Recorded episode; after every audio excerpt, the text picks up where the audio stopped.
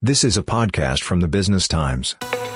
Here's your market focus daily closing bell update for Wednesday, June 21st. I'm Janice Tan.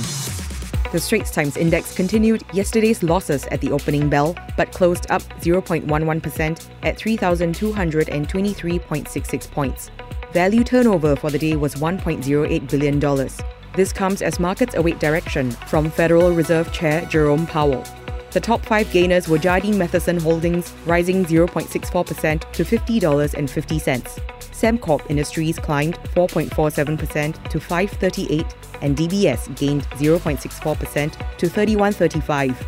Keppel Corp up at 670 and Singapore Airlines up at 752. The top decliners were Venture Corporation, down 3.06% at $15.20.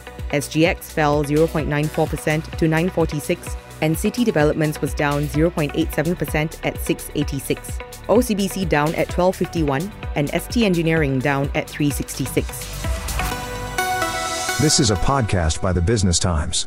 Find more BT podcasts at businesstimes.com.sg slash podcasts or wherever you get your podcasts. This podcast is meant to provide general information only.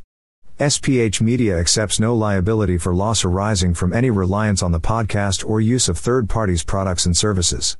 Please consult professional advisors for independent advice.